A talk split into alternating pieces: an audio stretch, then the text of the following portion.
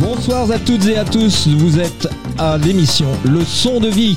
Mon invité de ce soir est Yaël Braun-Pivet. Bonsoir Yaël. Bonsoir. Alors, je vais juste rappeler pour nos auditeurs, ça fait un petit moment qu'on n'a pas fait d'émission de leçon de vie, je vais juste rappeler le principe pour eux. En fait, le principe, c'est qu'au travers des échanges que je vais avoir avec vous, euh, vous allez nous livrer une partie de votre parcours depuis l'enfance jusqu'à aujourd'hui, avec l'extrême liberté d'évoquer ce que vous voulez de votre enfance jusqu'à aujourd'hui, bien entendu, et de le partager, tout ce qui est partageable avec moi et avec notre audience. Le but étant que le son de cette vie puisse éventuellement servir de leçon de vie à chacun de trouver ou d'identifier à son profit un ou plusieurs éléments qui pourraient les aider dans leur quotidien grâce à un bel exemple de trajectoire plus ou moins hors norme. Alors, je vais juste vous présenter juste au présent, puis après on fera un petit flashback comme on fait dans les films. Donc euh, aujourd'hui, vous êtes la première femme présidente de l'Assemblée nationale. Chapeau. Je voudrais rappeler au passage que vous avez été aussi la première femme présidente de la commission des lois. Non, la deuxième. Ah, la deuxième Voilà, voilà. Et donc, euh, j'ai juste envie de parler de, de, ce que vous allez, de comment vous avez fait pour en arriver là. Alors, en fait, depuis l'enfance, je voudrais qu'on remonte un petit, un gros gros flashback, que ça vous refasse remonter dans les souvenirs. On va pas, pas trop parler de politique. Et puis de, nous dire comment vous avez avancé, comment c'est venu, euh, quels ont été vos, vos échecs, vos écueils, et puis aussi vos réussites, et comment vous avez fait pour euh, accéder à tout ça. Donc comment vous aviez été euh, enfant? Comment j'ai été enfant? J'étais assez délurée, assez euh, fonceuse. Euh, je n'avais peur de rien. Je n'étais euh, pas très sage, assez espiègle, pour tout dire aussi assez garçon manqué. D'accord. Et ça, vous parleriez de ça plutôt petite enfance ou, vous allez déjà jusqu'à l'adolescence? Non, non, là c'est la petite enfance. Petite enfance. D'accord. Un peu déluré et tout. Et mm. comme élève, vous étiez comment à cette époque-là? Eh bien, euh, j'étais une élève qui choisissait ses matières, comme on dit. Donc les matières euh, que j'aimais, j'étais euh, excellente, et celles qui ne m'intéressaient pas, je ne faisais rien, et donc je n'étais pas très bonne. Donc mon travail était assez inégale et correspondait à cette espièglerie. Euh, et donc parfois j'étais un petit peu dissipée aussi en classe. Donc euh, je ne faisais pas partie euh, de ces élèves excellents et sages comme une image qui font parfois la joie des professeurs. D'accord, ok. Oui. En fait, c'était les les matières que vous choisissiez ou c'était les enseignants? Euh, les deux. Ou les deux. c'est une très bonne question. Euh, les deux. Et c'est vrai qu'il y a des enseignants euh, qui m'ont marqué parce qu'ils m'ont complètement refermé sur moi-même, alors que d'autres m'ont permis de m'épanouir pleinement. Donc c'est vrai que l'interaction avec l'enseignant, surtout à l'école primaire, est quelque chose de fondamental et que l'enseignant a un rôle majeur à jouer pour permettre aux, aux enfants, aux élèves de se sentir bien, d'avoir confiance en eux et de donner le meilleur d'eux-mêmes euh, à l'école. Ouais, bah voyez, on veut pas parler de politique et finalement. on est, presque obligé. Mais parce que la politique, c'est une belle chose, parce que la politique, c'est le vivre ensemble et c'est la, vie de la cité. Et donc, euh, en fait, la politique, c'est pas un gros mot, bien au contraire. Non, tout à fait. Ah, de toute manière, la vie est de la politique et de la philosophie en même temps. Alors, justement, je me suis penché un peu sur l'étymologie de votre prénom. Vous le connaissez un peu? D'accord. Alors moi, j'ai écouté quelqu'un hein, qui était euh, très savant sur le sujet, qui disait que en fait, Yael, c'est un mélange harmonieux de la rigueur et de la bonté, avec une intelligence et une logique saine, accompagnant une personnalité joyeuse. Et il a rajouté que dans les endroits où vous avez envie de bosser, vous êtes juste monstrueuse. Ah bah, vous voyez, je vais bien avec mon prénom. ça, confirme, ça a été bien choisi. Hein. Ou alors on est influencé par son, son prénom, je sais pas. Votre maman vous a appris qu'il ne fallait pas prendre le chemin que les autres ont tracé pour vous. Moi, j'ai retenu cette phrase parce que euh, je me suis demandé à quoi ça a correspondu dans votre vie, en fait, dans votre parcours, cette phrase. Mais c'est ancré en moi dans le sens où euh, il faut vraiment euh, à chaque fois qu'il y a euh, des, des, virages que l'on doit prendre dans une vie, il faut vraiment que ce soit des virages qui viennent profondément de vous parce qu'ils ont des conséquences importantes et il ne faut pas se laisser imposer sa voix ou se laisser convaincre ou orienter euh, parce que bah, c'est euh, de notre vie principalement qu'il s'agit. Et ma mère l'ayant vécu personnellement m'a vraiment inculqué ça. Et je pense que effectivement c'est une bonne euh, c'est une bonne façon de voir de voir la vie parce que bah, notre vie nous appartient, mais ça veut dire aussi c'est que c'est quelque chose de très positif, qu'il ne faut pas subir et qu'on peut être profondément acteur de sa vie et des, des choix et, euh, et c'est donc aussi une lourde responsabilité. Il ne faut pas être passif par rapport à, à la vie qu'on mène. Donc en fait, elle vous a dit ça par rapport à son vécu à elle, mhm. pas par rapport à une expérience que vous étiez en train de vivre et qu'il vous a conseillé de, de suivre votre voie. C'était non non, c'était par rapport à sa vie un feedback De son... C'était un feedback en fait où euh, elle m'expliquait que lorsqu'elle était jeune, elle était euh, élevée euh, à la DAS, elle avait été retirée à ses parents. Et en fait toutes les jeunes filles de son âge étaient destinées à être femmes de ménage. Et qu'en fait elle avait refusé ce destin-là et elle avait exigé, elle s'était battue pour recevoir une formation. Et à l'époque la formation qu'elle avait reçue, à laquelle elle pouvait accéder, c'était celle de secrétaire sténodactylo. D'accord. Et, euh, et donc c'était euh, son quoi un des multiples actes de sa part d'émancipation et, euh, et c'était en fait c'est elle ce qui l'a forgé et ce qu'elle m'a inculqué et les, les, mamans sont les des femmes qui voilà vont vous transmettre des valeurs et une des choses très profondes qui vous qui vous marquent jamais. Oui, c'était un beau driver. Exactement. D'accord, d'accord. Mhm. Et alors, comment vous étiez justement au sein de la famille? Comment ça se passait votre relation euh, avec vos parents? Est-ce que c'était euh, très instructif? Est-ce que c'était très sévère? Est-ce que c'était très euh, très plein de d'amour? Quoique à cette génération-là, c'était plus difficile de l'exprimer. Comment vous ressentiriez tout ça, en fait Plein d'amour, plein de confiance, que ce soit avec mes parents, avec euh, mes grands-parents, euh, beaucoup de bienveillance, beaucoup de, d'encouragement, euh, beaucoup de joie, beaucoup de dialogue. oui, une enfance très très chaleureuse. D'accord. Très aimante. Il y avait que votre maman qui était émigrée ou votre papa aussi Ma mère n'était pas émigrée. Ma mère. c'est vos grands-parents. C'est mes grands-parents, mais paternels. Mais paternels. Ma, ma, mère en fait était était est née à Paris et donc il n'était pas du tout euh, d'origine étrangère. En revanche, mon père, c'est mon c'est mon père qui est qui est né euh, pendant la guerre en Haute-Savoie et ses parents à lui, donc mes grands-parents, étaient d'origine polonaise et allemande. D'accord, ok. Alors, qu'est-ce qui s'est passé à votre adolescence Après, on a parlé de la peu de la petite enfance. À l'adolescence, quelles ont été euh, vos rencontres? Parce que c'est quand même à peu près à ce niveau-là qu'on commence déjà à se forger une personnalité. Donc, comment ça s'est passé pour vous, à part le punk? bah, L'adolescence continue de la, un peu de la même façon. Je continue euh, au, collège et au lycée euh, à choisir mes matières, celles qui m'intéressent et celles qui ne m'intéressent pas. Et puis, bah, comme tous les adolescents, je m'éveille euh, à la musique, à l'art, à la littérature, à la politique, à l'amitié, à l'amour. Je rencontre mon mari. et donc, j'ai une adolescente, pareil, très, très, très joyeuse. Mais déjà la politique. Pas très studieuse, mais très joyeuse. Ah, quand on a des facilités, on n'a pas toujours besoin d'être hyper studieux quand même, jusqu'à un certain moment. Mm. Ça peut suffire, quoi. Vous n'aviez pas besoin d'être dans l'excellence ou, vous le demandez à la maison ou pas? On me demandait, alors si, on, en fait, on ne demandait pas l'excellence, mais on demandait euh, de bons résultats scolaires parce que euh, souvent dans des familles, justement, où on n'a pas fait d'études, où on n'a pas été euh, diplômé, euh, le diplôme a une valeur immense. Et donc, euh, mes parents, mes grands-parents étaient ça concrétise très attentifs. Une réussite. Ça concrétise une réussite, ça concrétise une intégration dans un pays, eh d'avoir un, diplôme. Et, et, donc, le fait que moi, je, je choisisse de m'orienter vers du droit et vers une profession libérale qui est la profession d'avocat, c'était quelque chose qui était très porteur et qui était très important. Et en plus, euh, ma mère, mais comme je crois beaucoup de mères à l'époque de cette génération-là, était très attentive à ce que je puisse euh, avoir euh, les moyens de ma subsistance en ayant donc un vrai métier, une vraie profession. Et donc, ils étaient très attentifs aux études.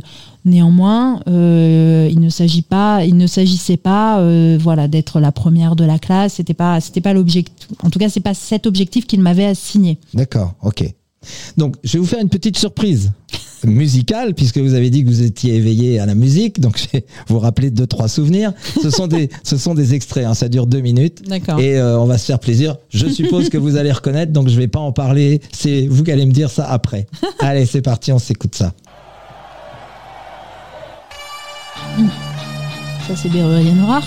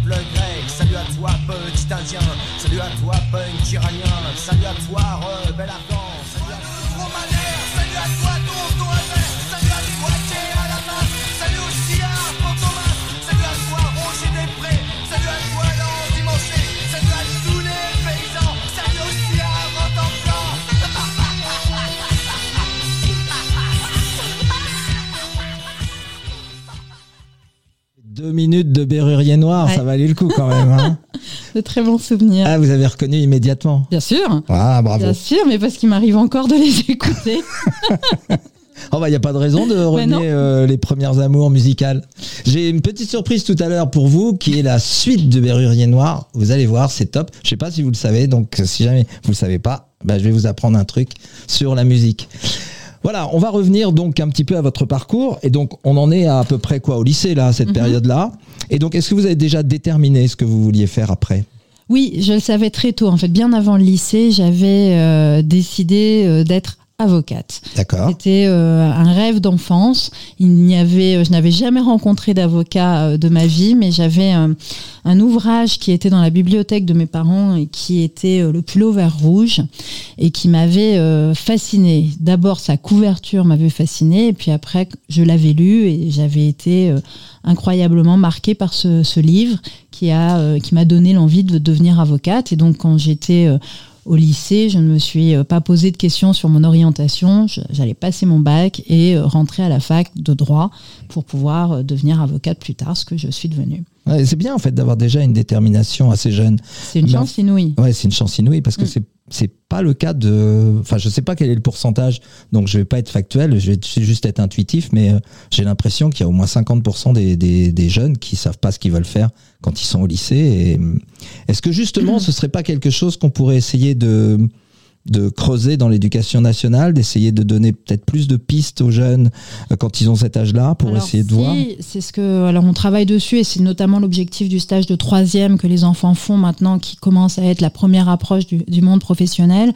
Mais euh, de toute évidence, il faut vraiment qu'on travaille sur l'orientation de nos jeunes, leur ouvrir le champ des possibles parce que finalement beaucoup euh, ne savent pas quelles sont euh, les filières qu'ils peuvent emprunter, quels sont les métiers auxquels conduisent ces filières. Et donc oui, il y a un grand travail parce qu'il y a aussi une inégalité euh, sociale qui se manifeste dans l'orientation. Et, euh, et c'est euh, à mon sens euh, quoi c'est très injuste. C'est, c'est, et c'est euh, des pertes de chance pour des enfants qui pourraient très bien réussir dans des euh, magnifiques filières. Et ils ne les empruntent pas parce qu'ils se limitent ou parce qu'on les limite ou qu'on leur présente pas et qu'il y a cette méconnaissance là donc je pense qu'il faut il faut faire un grand travail dessus. Moi j'ai eu de la chance parce que non seulement j'avais un domaine que- qui était un domaine de prédilection, le droit, mais en plus, il conduisait à un métier, qui est le métier d'avocat. Et donc, c'est vraiment, euh, C'est concret. c'est- très concret. Ouais. Et donc, est-ce que vous diriez, comment vous raconteriez que cette détermination a pu vous aider dans différents passages scolaires? Parce que c'est pas toujours super drôle, comme vous l'avez dit, il y a des enseignants qui sont plus ou moins euh, euh, intéressants. Et, et donc, est-ce que ça vous a donné la force, même quand vous aviez un prof pas terrible, par exemple, le fait de savoir que vous vouliez faire ça, de quand même bosser mieux dans ces, dans ces filières-là Ou comment ça s'est passé pour vous? Comment vous diriez? En fait, ce qui se passe dans ces cas-là, c'est qu'effectivement, le fait de savoir ce que vous voulez faire est très motivant parce que vous avez un but, vous avez un objectif. Et puis en même temps, ben, comme je vous disais, je choisissais mes matières. Bien, ça m'a encore plus poussé à choisir mes matières et, donc j'ai très vite euh, laissé tomber les matières euh, sciences naturelles, sciences physiques, etc., qui n'avaient aucun rapport avec les études que, je voulais faire. Et en revanche, dans les matières qui étaient euh, celles qui étaient importantes, je me donnais beaucoup plus. D'accord. Je, je, ne suis pas un très bon exemple en fait, je pense pour les pour les jeunes de ce point de vue-là, parce que je pense que, et moi je suis la première à dire à mes enfants qu'il ne faut pas choisir ces matières et qu'il faut garder le champ des possibles, mais moi j'ai pu aussi le faire parce que je savais exactement ce que je voulais faire et j'étais très déterminée sur cette voie-là. Oui, et justement, est-ce qu'on pourrait pas se servir de cet exemple-là pour euh, les gens dont les enfants sont un peu en difficulté ou qui ont du mal justement à, à se motiver dans certaines directions? Est-ce que ce serait pas la bonne chose de leur dire, voilà, essayez de trouver avec votre enfant quel est l'objectif qu'il pourrait se donner. Euh, final, quoi, je dirais, histoire de le motiver un petit peu, euh, même intrinsèquement, plutôt que d'attendre les motivations extérieures. Parce que finalement, c'est pas un si mauvais. Vous n'êtes pas un si mauvais exemple que ça. Faut pas exagérer quand même. Non, mais c'est euh, en fait, mais je crois que c'est pareil pour tout dans la vie. Quand on a un objectif, quand on a, quand on sait où on va, tout devient beaucoup plus facile. Et donc effectivement, vous avez raison. Si si nos jeunes pouvaient ont des objectifs, on en voit plein, ils se donnent à fond. C'est un, un, formidable moteur, c'est un formidable ressort.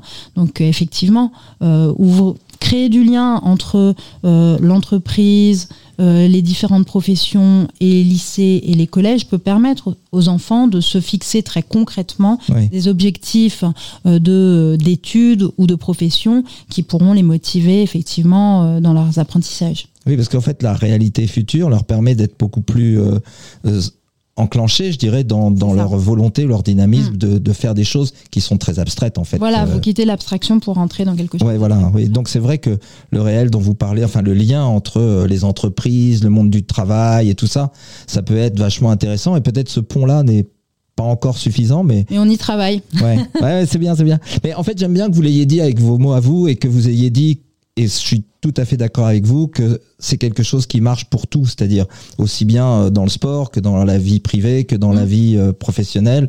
Le fait d'avoir un objectif quelque part. Après, il faut que l'objectif soit identifiable et, réaliste, et réaliste, mais bon. Euh, mais Quoi que. C'est là oui. Parfois, on peut avoir des rêves. Voilà. cela il, dit, en on, peut faut, mettre, on peut mettre des étapes. Je suppose que le mec qui veut gagner le Tour de France, il pense pas aux Champs-Élysées tout de suite. Il, il attend un peu, quoi. Ok, donc ça nous amène au bac. Et après le bac alors bah, quel, bac vous avez, quel bac vous avez eu Alors à l'époque, c'était un bac B qui correspondait euh, au bac ES. E à l'époque Bah oui. Et puis maintenant, il n'y a plus euh, ni bac B ni bac ES. C'est euh, les, les, jeunes choisissent des, des, spécialités, des dominantes, etc. Ce qui est très bien. Mais donc à l'époque, c'est bac ES. Donc, dominante, maths, économie, française, c'était le bac qui était très le plus général. D'accord. Et donc jusque là, vous n'avez pas eu de grosse problématique, pas d'écueil à surmonter, pas de pas d'échec, euh, vous n'avez pas de redoublé. Si j'ai redoublé. Ah, j'ai redoublé ma première. Et alors comment ça s'est passé Comment vous avez fait après cette, ce redoublement Mes enfants m'ont mes parents m'ont envoyé en pension pour me punir. Ah c'est ah, d'accord, donc l'action est devenue deux. ouais. Alors c'était quoi comme souvenir ça la pension? Euh, bah, c'est, c'était sympa, c'était une belle expérience, c'était intéressant, c'était euh, surprenant, euh, mais ça a duré un an, ça m'a suffi. Oui, je suppose que vous y êtes pas allé en chantant. Non, vous êtes plutôt allé en reculant. Ouais, ouais. ouais. Mais à l'arrivée, une fois que vous l'avez fait, vous en retirez du positif quand même? Mmh, non, pas trop. Non, ça va, ça vous a pas aidé à bosser ça... Si, ah bah si, j'ai eu des très beaux résultats, je me suis concentrée, mais c'est vrai que hum, c'était pas, euh, voilà, c'est pas l'expérience la plus euh, sympathique de la sympathique. planète. Euh, ben oui, parce que j'étais très déracinée et je, ils m'ont à le bout de la France.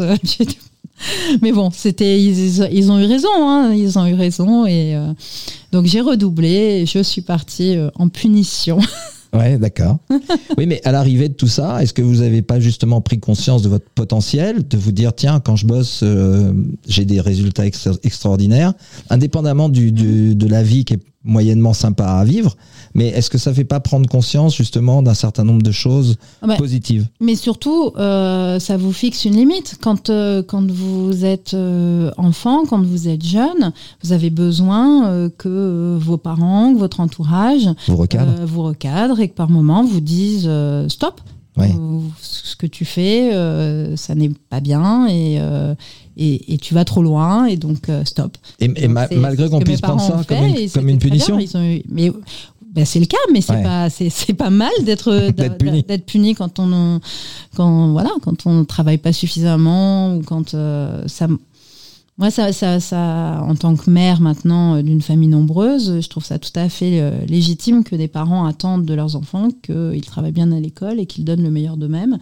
Et donc euh, si ça n'est pas le cas, que ça ait des conséquences et que euh, ils vous remettent sur le droit chemin, ce qui a été mon cas, puisqu'effectivement, je suis partie en pension, j'ai beaucoup travaillé en pension, j'ai eu des très bons résultats en pension, ce qui m'a permis de revenir euh, à la normale. à la normale et de passer un bac après façon très correcte. Donc, D'accord. c'était- une bonne chose, mais euh, c'est Et co- co- comment euh, ça, ça c'est intéressant. Comment vos parents ont, ont, euh,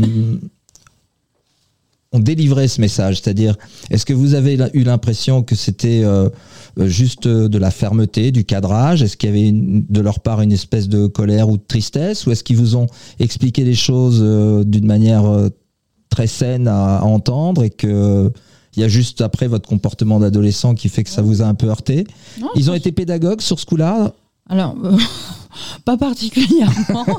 Non, ça a été Non, je très pense- strict. ouais, c'était assez strict. C'était Ouais. ouais, assez euh, coup près. Il y avait besoin. Il y avait besoin. Bah, c'était à l'époque punk, c'est ça Ouais. Ah oui, d'accord. Et il y a des moments où on a besoin de serrer les vis très fort. Tiens, bah d'ailleurs, juste pour le fun, qu'est-ce qui vous reste de ce côté punk dans, votre, dans la politique? Euh, c'est une bonne question. Déjà, je continue à aller euh, de temps en temps à des concerts. Ouais, Donc maintenant, mes officiers de sécurité découvrent des musiques euh, qui connaissaient pas. qu'ils ne connaissaient pas. Donc ça, c'est plutôt sympa. Euh, non, mais je pense, euh, j'essaye, j'innove. je me mets peu de freins en fait. Et, euh, et ça n'est pas parce que ça n'a pas été fait avant qu'il faut pas euh, le faire. Donc, euh, vous voyez, je, quand on me dit euh, ah mais ça euh, tu peux pas le faire parce que ça ne s'est jamais fait, moi ça ne m'arrête pas, bien au contraire. Ouais, Je pense qu'il faut toujours réinterroger les choses, il faut toujours euh, euh, réinterroger les, les, les pourquoi, les euh, voilà, et, et se dire que finalement euh, tout est toujours possible. Après, il faut, il faut. Ça ne veut pas dire que c'est simple à, à, à réaliser, à mettre en œuvre, mais euh, voilà. Je, je, en tout cas, a priori, je, me, je ne me fixe pas de, Pas de de frein. limite, pas Ouais. de frein. Et puis, euh, et puis après. euh, ça c'est votre côté un peu rebelle du punk, c'est de justement pas vous forcer à, à vous limiter à, à certaines choses. D'essayer d'aller voir plus loin. J'essaye de voir, de voir plus loin et de ne pas, de ne pas être conformiste en fait. D'accord. De pas, euh, de pas. euh, mes actions ne sont pas euh, le résultat euh, de euh, de- d'un mantra de oh, bon on a toujours fait comme ça. Au contraire. Ouais. Donc euh, Oui, la tradition n'est pas toujours euh, ce qu'il y a de mieux au monde. Hein. Alors la tradition c'est bien, il faut il faut savoir d'où l'on vient et c'est bien de faire vivre euh, la tradition, mais néanmoins je crois que c'est important euh, d'être capable de renouveler les regards, Ouais. Mm. d'en sortir, de, de, de lancer des initiatives, de ne pas se limiter et d'essayer d'innover, de pour, pour transformer les choses. Et donc c'est peut-être euh, ce côté euh, où je, me réinterroge toujours sur le bien fondé des choses et ça n'est pas, en tout cas, le fait que ça a toujours été comme ça, pour moi, euh, n'est pas une réponse satisfaisante pour répondre au bien fondé de telle ou telle action. D'accord. Est-ce que c'est pas ça, cet, état d'esprit là, ou cette ouverture d'esprit, qui vous a amené à passer du, allez, je vais dire du socialisme à En Marche, parce que ce qui vous a séduit chez En Marche, c'était justement cette capacité d'ouverture qu'il y avait, Mhm. de pouvoir se dire que finalement on, on peut parler avec tout le monde. Et, et j'ai l'impression, moi, pour ce- pour ce que j'ai regardé de ce que vous faisiez, et puis pour le fait qu'on s'est déjà entretenu, j'ai toujours trouvé que vous aviez euh, une écoute particulièrement bienveillante et attentive euh, avant même de, de donner votre, euh, votre avis. Est-ce que c'est ça qui vous a séduit dans, euh, En Marche? Ce qui m'a séduit dans, En Marche, euh, effectivement, c'est hum, l'aspect euh, non figé des choses et le fait de dire que pour, déterminer une action politique, il ne fallait pas euh, uniquement se référer euh, au dogme euh, de la famille politique euh, à laquelle, on appartient, appartenait, mais que euh, il fallait réinterroger euh, la solution portée, réinterroger euh, les objectifs et que euh, en, en faisant cela, eh bien, on pouvait prendre des idées qui venaient de la droite, des idées qui venaient de la gauche, que ça finalement ça n'était pas ça qui était important, mais le fait de réinterroger à l'aune euh, de notre époque euh, des actions publiques. Et c'est ça qui m'a intéressé euh, chez En Marche, le fait effectivement de sortir des clous, de sortir des dogmes et d'être capable de, de se réunir pour bâtir quelque chose en commun.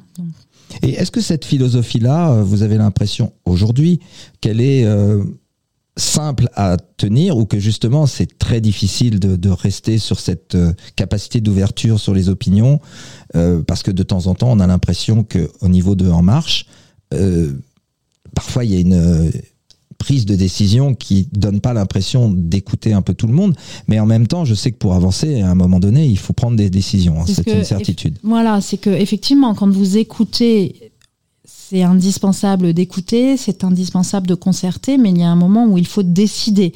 Et euh, pour euh, la prise de décision, eh bien, euh, il faut trancher. Et donc, c'est important aussi, et je crois que c'est ce qu'attendent de nous nos concitoyens, cette capacité à trancher, à décider, à mettre en œuvre ensuite ce qui a été décidé.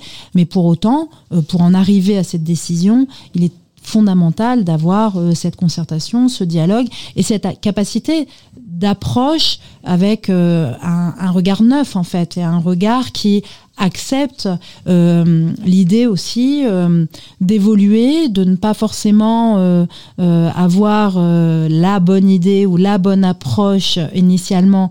Et, et- et vous voyez, ça, ce qui est important, c'est d'être, de rester ouvert en fait, et donc d'avoir un dialogue et une écoute qui, euh, qui, qui, qui sont sincères et qui servent à quelque chose, qui sont, vous voyez ce que je veux dire, qui, Tout à qui fait. vous permettent de faire évoluer euh, L'idée initiale. L'idée initiale, autrement ça ne sert pas à grand chose. Oui, oui, oui, non, mais c'est pour ça que dans le rôle que vous avez à la- à l'Assemblée, on y reviendra, mais votre rôle d'arbitre doit être parfois très difficile parce que euh, nécessairement le camp qui vous est opposé vous regarde avec un œil pensant que vous êtes très subjectif et le camp qui vous appartient euh, doit vous regarder d'un air en se disant tiens euh, j'espère qu'elle va prendre euh, fait et cause pour notre cause parce que justement euh, il y, a- il y a, y a toujours cette ambiguïté quand on arbitre Alors oui et non. Déjà, je moi, je, n'ai pas un rôle d'arbitre à l'Assemblée euh, à l'Assemblée nationale. J'ai vraiment un rôle euh, qui consiste à faire fonctionner l'institution, à présider l'institution, et présider les débats. Et donc en cela, je dois être strictement impartial. Donc il ne s'agit euh, ni de favoriser euh, ou défavoriser un camp, euh, plutôt que l'autre. Et euh, la légitimité euh, de, de, de, de mes décisions, en fait, dépend fondamentalement de cette impartialité-là. Ouais. Et donc, euh, moi, j'y suis extrêmement attentive. Et euh, c'est reconnu par l'ensemble des groupes politiques, opposition, majorité, que je suis très quelqu'un d'impartial ouais. Dans, En fait, dans vous êtes l'exercice de ma fonction. un chef d'orchestre qu'un Voilà, arbitre Exactement, c'est plus le chef d'orchestre qu'un arbitre. Après, il faut vraiment distinguer la fonction de présidence de l'Assemblée nationale en elle-même. Et puis après, il y a le Brune Pivet, femme politique, qui a des convictions, qui porte des valeurs, etc., qui ne sont pas euh, partagées par tous. Mais euh, j'ai euh, finalement deux, deux, deux rôles qui sont, euh, qui bien sont distinct bien distincts. oui, oui, oui parce qu'à l'Assemblée à aucun moment vous pouvez donner votre votre opinion quoi Bah, qu'il en il, soit ne, il ne faut pas, et il ne faut pas euh, influencer euh, les débats. Lorsque vous les présidez, vraiment, votre rôle, c'est de, de faire en sorte, c'est vraiment un objectif euh, démocratique absolu, de faire en sorte que chacun puisse s'exprimer, qu'il y ait une égalité de traitement envers tous, que les personnes soient de la majorité ou de l'opposition. oui c'est ça ça nécessite sans doute une concentration extrême je pense Ça nécessite d'être euh, d'être très concentré, d'être très oui très très attentif, euh, très vigilant, Oui. euh, et puis très en en correspondance avec ce qui se passe dans, dans, dans l'hémicycle et, et dans l'Assemblée. Euh, il faut être très à l'écoute. En fait, vous êtes la seule députée qui peut pas s'endormir pendant les débats. Moi, je n'ai jamais vu de député dormir pendant les débats. Ah, mais alors c'était dans les anciens temps. alors. mais parce qu'on en voyait quand maintenant, même il y a qui- plus de bruit. Je peux, voilà, c'est ça. Voilà. Et il y a plus de caméras, donc il faut attention. Il y a des Parce que je me souviens, il y avait des députés qui dormaient. Hein. En fait, il y a, il y a pu avoir euh, digéraient des, images, mais c'est euh, de, de- lors de séances de nuit qui, qui s'éternisaient. Et donc, vers 4 heures ou 5 heures du matin, il peut y avoir des coups de fatigue. C'est Ah, humain. c'est légitime. les, oui, les- ouais. les parlementaires sont des hommes et des femmes euh, comme les autres. Et donc, euh, lorsque vous avez euh, une activité intense et, et vous pouvez avoir un coup de fatigue. Et... Mais moi, je n'en ai jamais vu Dormir. dormir depuis que je préside l'Assemblée. De toute manière, vous pouvez juste demander aux autres de parler moins fort pour pas les réveiller, mais c'est tout. Bon. Vous êtes avocate. Ouais. Alors, c'est un aboutissement pour vous, Mhm. un vrai bonheur, je suppose. Ouais. Et alors, donc, qu'est-ce qui vous a fait quitter ce bonheur-là? Hum, ma famille. Mon... Ah, vous avez été obligé de voyager. Je n'ai pas été obligée. Je n'ai pas été obligée. J'ai choisi. Euh, mais j'ai choisi euh, à un moment de ma vie de, de privilégier ma, vie- ma vie euh, personnelle. D'accord. Et du coup, vous avez mis entre parenthèses votre, euh, votre rôle d'avocate? Du coup, j'ai euh, choisi de, de, de privilégier ma famille. Donc, j'ai arrêté d'exercer euh, la profession d'avocate et, euh, et avec mon mari et mes enfants, nous sommes partis habiter à l'étranger et nous avons euh, constitué notre famille. Est-ce que c'était une belle expérience presque politique pour vous d'avoir des contacts avec des cultures un peu différentes et voir beaucoup Alors, c'est passionnant parce que vous apprenez beaucoup dé- déjà sur vous-même. Parce que euh, vous habitez euh, dans un pays qui est euh, extrêmement éloigné géographiquement, mais aussi en termes de culture, puisque nous, sommes allés habiter à Taïwan, puis au Japon. Donc c'est quelque chose qui vous, vous apprend sur vous-même, votre capacité à vous installer dans un monde, dans un univers qui est extrêmement différent et à, et à trouver votre place et vous installer réellement parce que vous n'y êtes pas en vacances, vous y vivez. Euh, et puis, ce qui est très, ce qui est passionnant, c'est que vous découvrez, euh, bien évidemment, d'autres cultures, mais aussi d'autres systèmes, d'autres façons euh, de, de, de vivre ensemble, et, euh, et vous vous rendez compte finalement euh, que euh, cette phrase que parfois on entend encore aujourd'hui chez certains hommes politiques dire ah mais le monde entier nous envie telle ou telle chose. En fait, c'est- complètement faux. Euh, le monde entier n'envie rien euh, à la France et euh, les systèmes éducatifs, de santé, de protection sociale, etc. des, des, des pays Des autres pays, étrangers n'ont rien à envier à la France, en tout cas pour ceux que j'ai connus de l'intérieur, le Taïwan, le Japon, le Portugal et, et bien d'autres encore. Et donc c'est intéressant aussi parce qu'on voit que d'autres systèmes fonctionnent, fonctionnant différemment fonctionnent également très bien. Hmm. Donc euh, il n'y a pas euh, Il n'y a pas une qu'un seul- vérité il n'y a pas- absolue. il n'y a pas de vérité absolue, Ouais. il n'y a pas qu'un seul modèle et il y a euh, probablement beaucoup de choses dont on pourrait S'inspirer. Et euh, ne pas ne pas se dédouaner en disant juste ah oui mais ils sont différents de nous donc Ouais. on peut pas ça ne peut Oui, pas c'est un peu simple. C'est pas vrai, c'est Ouais. un peu simple. Il y a euh, des bonnes choses euh, partout et donc ça aussi, ça vous permet de vous décentrer et de vous rendre compte que euh, il y a des sociétés qui sont très différentes et qui pour autant fonctionnent très bien. Ouais, ouais, ouais. Qu'est-ce- qu'est-ce- D'ailleurs, c'était ma prochaine question, c'est Mm.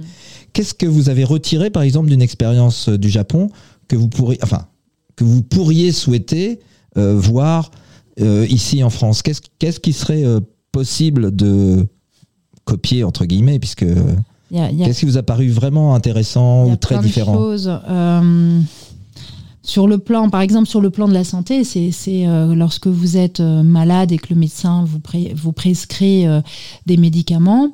S'il vous prescrit trois jours de traitement, vous allez à la pharmacie et vous avez, on vous donne trois, Trois jours de traitement. Et, euh, et on ne vous donne pas euh, une boîte faite par un laboratoire avec euh, 30 pilules dedans si vous n'en avez besoin que de 9. Hmm. Vous allez avoir euh, 9 sachets euh, avec 9 pilules euh, complètement anonymisées qui ont été euh, probablement fabriqués la plupart du temps dans la pharmacie et puis euh, on vous marque euh, voilà la, la prescription et puis euh, donc c'est quelque chose qui euh, qui est intéressant parce que beaucoup euh, beaucoup moins coûteux et qui permet de ne pas avoir de, de gaspillage C'est personnalisé en fait. et c'est complètement personnalisé en fonction de ce que vous avez. Mais donc ça c'est quelque chose, vous voyez, de, de très concret. Mais autrement, moi, ce qui m'a, ce que ce que j'ai beaucoup aimé dans ces civilisations asiatiques, que ce soit le Japon ou la civilisation chinoise, c'est le rapport à la nature, en fait, le rapport aux saisons, le rapport au temps qui passe, euh, le rapport au temps qui passe en- entre les générations. D'accord. Euh, on sent qu'il y a, il y, a, il y a une connexion en fait qui, qui se fait entre euh, l'individu et euh, la société qui l'entoure et l'individu et le monde qui l'entoure et, et, et ça je trouve tr- ça très très inspirant et euh, nous on- dans nos sociétés on s'est détaché de cela. Euh, on s'est détaché, euh, voyez, au Japon, on, on parle souvent euh, de, du, mois de mars où on va voir les cerisiers en fleurs et où on va pique-niquer sous les cerisiers, où on fait euh, ce qu'on appelle le hanami, qui est con- concrètement aller regarder les fleurs. Mais en fait, c'est quelque chose qui se retrouve pendant toute l'année au Japon. On regarde les fleurs de cerisier en mars, mais en février, on regarde les fleurs de prunier. En juin, on va regarder les iris et les azalées. À l'automne, euh, c'est les euh, feuilles rouges et les feuilles mortes. Et, donc, en fait, les saisons, la nature rythme la vie de chacun, qu'il soit jeune ou qu'il soit euh, plus âgé. Et je trouve que cette connexion avec, euh, avec le monde est très inspirante, Ouais. très apaisante aussi. C'est très culturel ça pour le coup. Et c'est très culturel, oui. Et, et politiquement, alors même si le système est très différent, Mm. qu'est- qu'est-ce qui, qu'est-ce qui vous paraît être euh, très différent et inspirant ou très différent et pas inspirant du tout? C'est-à-dire, est-ce que l'écoute est plus simple? Est-ce que les échanges sont mieux? Qu'est-ce que vous diriez à ce niveau-là, dans leur niveau de prise de décision politique? Alors c'est des systèmes qui, euh, qui pour le coup sont très différents. Euh, Taïwan, c'est un système très démocratique, ça n'a rien à voir avec la Chine continentale. Et, euh, et donc c'est une démocratie euh, parlementaire euh, très vivace. Je pense que et qui fait une grande place aux femmes, aux femmes politiques. Euh, à l'inverse du Japon, qui a encore un peu de Un chemin. peu. Un petit bout de chemin à un faire petit bout de chemin à parcourir. Là, je pense que sur le plan politique, la, la- la France n'a rien, n'a voilà, on n'a pas à, rougir euh, de notre de notre système politique, de notre cinquième République, de nos institutions. On a un système qui est très abouti, qui est très équilibré, euh, qui a euh, de nombreux garde-fous. Et donc, je pense que pour le coup, on peut être fier, la France, Ouais. euh, de notre de notre système institutionnel. Je, je vous ai entendu dire il n'y a pas longtemps que, et vous n'êtes pas hyper nombreux à dire ça pourtant, hein, que l'Assemblée nationale était une belle représentation de notre pays finalement. Ça, ça ressemble pas à de la proportionnelle, mais, mais en tout cas presque plus que ça ne l'était dans les années précédentes. Ouais. Et je vous ai entendu dire que vous trouviez ça bien, même si ça amène quelques petits dysfonctionnements ou des petites tensions euh, de temps en temps. Et euh, qu'est-ce que vous, de- qu'est-ce que vous trouvez bien là-dedans en fait? L'Assemblée nationale doit euh, représenter les Français dans leur ensemble et doit représenter la, nation. Et euh, aujourd'hui, notre pays euh, est soumis à des tensions qui sont puissantes dans la société, qui se traduisent par des votes sur, qui sont euh, euh, qui, se dirigent vers euh, des partis extrêmes, qu'ils soient de gauche euh, ou de droite. Et euh, ces millions de Français qui votent pour ces partis euh, étaient peu représentés à l'Assemblée nationale avant euh, cette mandature. Et donc, euh, moi, je trouve que avoir une Assemblée nationale qui euh, représente peu ou prou d'une façon euh, euh, importante l'ensemble des forces politiques euh, du pays est une bonne chose parce que en cela elle, elle est l'image de la France. Après, il est vrai que nous n'avons pas, euh, aucun parti ne détient une majorité absolue, Mhm. donc ça renforce euh, le, le- ce fait politique qui est de dire que finalement, aujourd'hui, personne ne peut imposer euh, une décision ou une, euh, une, un projet de loi euh, à, euh, aux autres. Oui. Nous avons besoin euh, de travailler ensemble et finalement cette Assemblée nationale, c'est ce qu'elle, euh, c'est ce que les Français en fait euh, ont, attendent de nous aujourd'hui. Je pense on parlait d'écoute, on parlait de dialogue, on parlait de, de construction commune. Euh, c'est ce qu'ils attendent de nous, c'est ce qu'on fait euh, dans quasiment tous les textes à l'Assemblée nationale où on arrive à travailler ensemble. Et puis sur certains textes, les clivages politiques se font euh, sont plus forts. sont forcément plus forts, mais c'est normal. Et on voit euh, des oppositions se manifester. Mais grâce à ça, je crois que aujourd'hui, grâce à cette assemblée qui est vive, qui dans laquelle qui vit intensément, je crois que nos, nos compatriotes ne nous disent plus qu'ils ne sont pas représentés à l'Assemblée nationale. Moi, Oui. je ne l'entends plus. Et donc, je pense que en cela, c'est une bonne chose. Maintenant, là où il faut qu'on progresse collectivement, c'est de faire en sorte que euh, nos débats soient de meilleure qualité, que euh, les euh, attitudes des uns et des autres soient plus respectueuses, so- soient plus respectueuses de l'institution, parce que ça n'est pas rien, justement. Nous sommes fiers d'être euh, députés, nous sommes fiers d'être élus, nous sommes fiers de nos institutions. Donc nous devons euh, les honorer, les respecter. Puis nous devons respecter les Français qui nous ont élus. Et puis euh, nous devons nous respecter entre nous, élus, parce que euh, quelles que soient nos opinions politiques, même si elles sont très divergentes, euh, eh bien euh, nous avons euh, un même engagement, une même volonté euh, d'agir pour les gens, Mhm. d'agir euh, et, euh, et on mouille le maillot. Ouais. Parce que c'est pas facile de faire de la politique aujourd'hui, c'est intense, c'est on, on- on subit euh, ça n'est euh, c'est- tendu et donc euh, je pense que voilà, on a on a cette marge de progression euh, qui est attendue de tous. Oui, c'est ce que j'allais vous demander en fait. Vous avez ce sentiment que les années qui vont passer vont peut-être aider les parlementaires de temps en temps à sortir de leurs propres étiquettes pour avoir un dialogue et une écoute plus juste par rapport aux décisions à prendre. Alors que là, pour l'instant, on a l'impression qu'ils sont quand même un tout petit peu enracinés ou enclavés dans, leur, euh, dans leurs étiquettes et qu'ils ont parfois du mal à en sortir. Bah, ça, vraiment, ça, ça dépend des textes. Euh, les, on a beaucoup de textes en ce moment à l'Assemblée nationale qui sont adoptés à l'unanimité. Ah, c'est beau ça. Bah oui, c'est beau. Mais personne n'en parle. Parce qu'en en, en Russie, en Russie, ça se comprend. Non, non, mais euh, parce que en fait, alors ce sont des textes sur des sur des sujets qui sont euh, qui sont moins clivants, qui nous rassemblent. On peut penser euh, à la protection des enfants, Ouais. et ce sont des sujets qui nous rassemblent et pour lesquels les députés savent. Protection des femmes aussi, non? Protection des enfants, protection des femmes, certains sujets environnementaux. Donc on, on arrive à, À trouver un à consensus. trouver un consensus et, et à avoir des votes à l'unanimité. Et donc ça c'est bien. Il faut, il faut, il ne faut pas euh, euh, Faut pas oublier de le renoncer, dire, en tout euh, cas. à ces efforts-là. Et il faut pas oublier de le dire. Et c'est sur des textes majeurs encore. qu'il y a- il y a quelques jours, on a voté un texte à l'unanimité sur les actions de groupe qui vont permettre aux consommateurs de euh, davantage pouvoir saisir la justice de façon groupée euh, lorsqu'ils subissent des, des préjudices communs. Donc euh, nous, nous, nous y parvenons.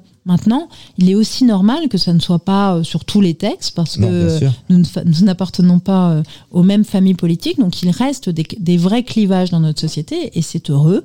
Euh, et donc on voit que sur certains textes, les affrontements sont vifs, mais ce qui est dommage, c'est que euh, On nous ne soyons pas que, que en reste. capacité de nous affronter politiquement sans être, euh, euh, sans monter le ton, Ouais, sans être ouais. discourtois. Et voilà, il y a une limite qui parfois est franchie et euh, je ne manque pas de le rappeler. Et les citoyens ne me manquent pas de me remercier de l'avoir rappelé. Oui, oui, oui, mais tout à fait. Ben, j'en fais partie parce que je trouve qu'effectivement, ce qui est intéressant dans un débat, c'est quand il reste à une hauteur bienveillante. Parce qu'on peut avoir des désaccords.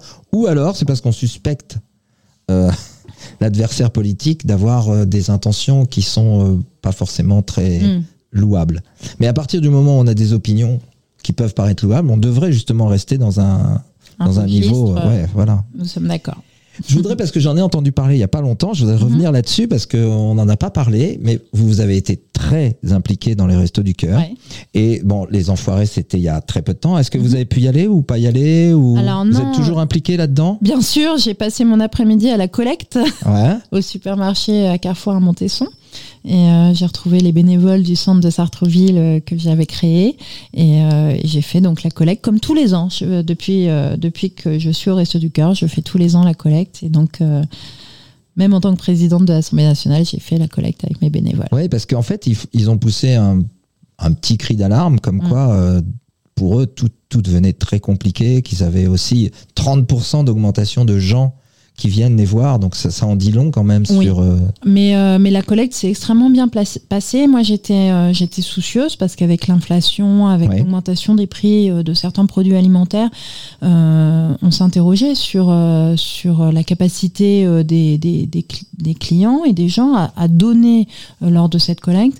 Et en fait, pour nous, en tout cas, nous avons fait le même, même résultat qu'habituellement. D'accord. Et c'est c'est réjouissant. c'est- ouais, c'est réjouissant parce que les gens restent euh, extrêmement généreux et euh, vous avez toujours des très très beaux moments dans ces collectes où, euh, où, où quel- où vous avez des personnes qui vous amènent un caddie entier rempli euh, de, de denrées et de couches pour les bébés, etc. et qui vous donnent. Et donc ça fait, on a on a souvent la, larme à l'œil Ouais, lors des collectes. rien qu'en regardant vos yeux là, en train d'évoquer tout ça, j'ai vu que c'était, ça rappelle des beaux souvenirs en fait, ça touche quoi, c'est émouvant. Mais c'est oui parce que c'est aussi c'est la générosité, c'est la fraternité, c'est la solidarité. Ce sont euh, des valeurs qui construisent euh, une société et c'est euh, c'est important. Oui, tout à fait. Mais bon, ça vous correspond tellement bien, ok, on se rapproche très très vite de, de la fin de l'émission et j'ai découvert vos maîtres mots, mais alors je sais pas si c'est juste parce que j'ai trouvé ça comme ça ou est-ce que vous allez les faire vôtres, mais je, je pense que de toute manière, si ce ne sont pas vos maîtres mots, vous, vous êtes ok. Le terrain, pour vous, c'est important. Oui, L'écoute, Ouais. bah, on l'a déjà dit. on l'a dit. L'exemplarité, Ouais. la solidarité Mhm. et la citoyenneté. Tout va bien. Donc on est d'accord on est d'accord. Je me suis pas trop planté sur ce coup-là. Non, c'est bon. On peut dire aussi que le 8 mars 2023, il y a un débat sur le droit des femmes. Vous Ouais. avez un petit mot à dire là-dessus? Alors, j'ai souhaité, en fait, euh, en, devenant, en devenant première femme présidente de l'Assemblée nationale, il m'a semblé euh, que euh, j'avais un, un rôle à jouer et que je devais porter ces, euh, ces combats et euh, que ça pouvait euh, même résonner au-delà de nos frontières et que je pouvais être aux côtés des femmes qui, dans le monde, luttent pour le droit des femmes. Et donc, j'ai organisé une, table ronde à l'Assemblée avec une, sénatrice afghane, avec une réalisatrice iranienne, avec une femme yézidi, avec voilà, avec différentes femmes. On a parlé d'excision, on a parlé de droit à l'éducation, de mariage forcé, et c'est important parce que elles nous disent, elles ont besoin euh, bah, qu'on les soutienne, qu'on soit derrière elles, qu'on soit avec elles, et puis euh, elles ont besoin euh, qu'on porte leur voix, mais elles ont aussi besoin euh, de pouvoir elles s'exprimer Ouais, et sûr. donc leur permettre de s'exprimer à l'Assemblée nationale. Ouais. euh, c'était euh, c'était important pour ça, et ouais. pour elles euh, et pour moi.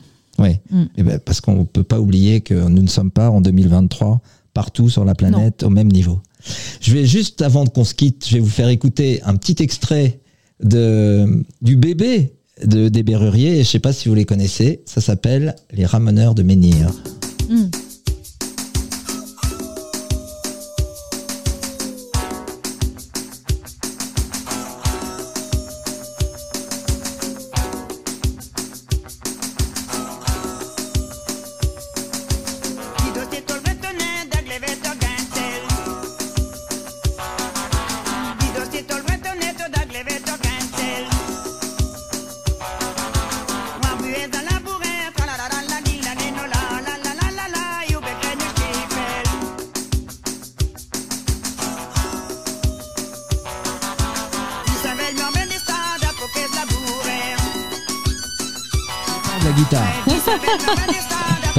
Guitare, c'est Laurent Berru. D'accord.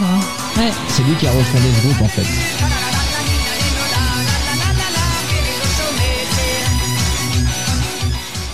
Bon, Yael, avant de se quitter, je tiens à vous remercier mille fois d'être venu dans nos studios à Radio Axe Merci à vous. pour l'émission Leçon de vie.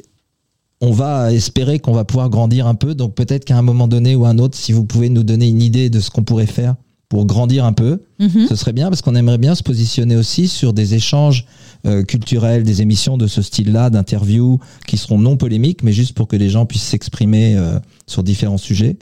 Parce que euh, moi aussi, je suis quelqu'un qui est à l'écoute. J'aime bien écouter ce que disent les gens. Je peux ne pas être d'accord, mais je trouve ça intéressant en tout cas. Surtout dans un, dans un ton léger.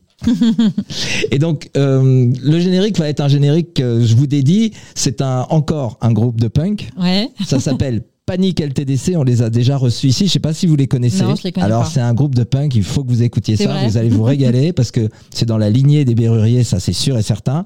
Et le chanteur qui s'appelle Christian, euh, c'est un type, il a 60 ans, il a encore une crête. Donc, donc ce qui veut dire qu'il est gardé, il a, Il a a gardé il a, a gardé l'esprit, les codes, tout.